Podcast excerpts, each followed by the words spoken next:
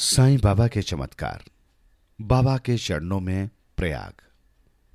साई बाबा बैठे हुए थे कि अचानक एक व्यक्ति ने उनके सामने आकर हाथ जोड़ते हुए कहा, अब कुछ दिनों के लिए मुझे आपसे दूर रहना पड़ेगा।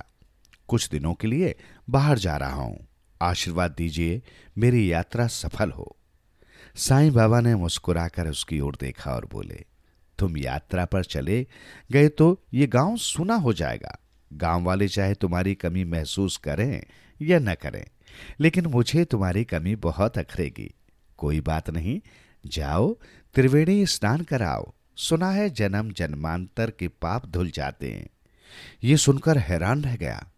अभी तो उसकी पत्नी और घरवालों को ही ये बात पता थी कि वो प्रयागराज त्रिवेणी स्नान करने जा रहा है। फिर साईं बाबा को इस बात का कैसे पता चला? उसने साईं बाबा के चरण पकड़ लिए और बोला, आप तो अंतर्यामी हैं। मुझे आशीर्वाद दीजिए कि आपकी मुझ पर कृपा सदा यूं ही बनी रहे। फिर उसने भाव विभेल होकर साईं बाबा के चरणों पर अपना मस्तक रख दिया।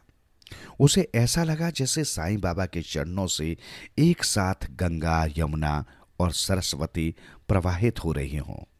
वो आश्चर्य से बाबा के चरणों से प्रवाहित होती इन तीनों धाराओं को देखने लगा। उसे अपनी आंखों पर सहसा विश्वास नहीं हो रहा था। वो ये सब कुछ जो देख रहा है वो सत्य है या एक सपना। तभी उसने अनुभव किया जैसे वो संगम में स्नान कर रहा है।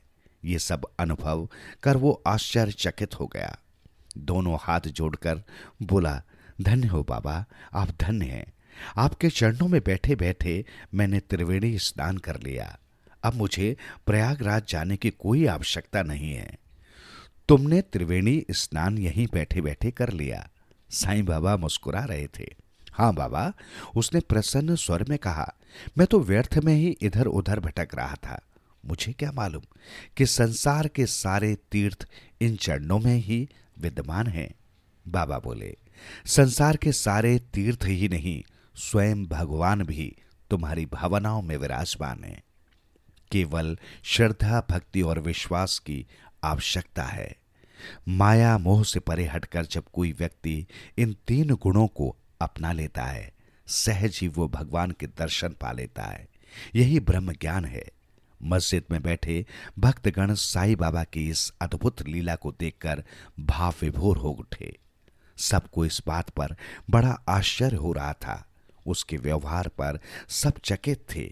वो तेजी से झुका और साईं बाबा के चरणों से लिपट गया।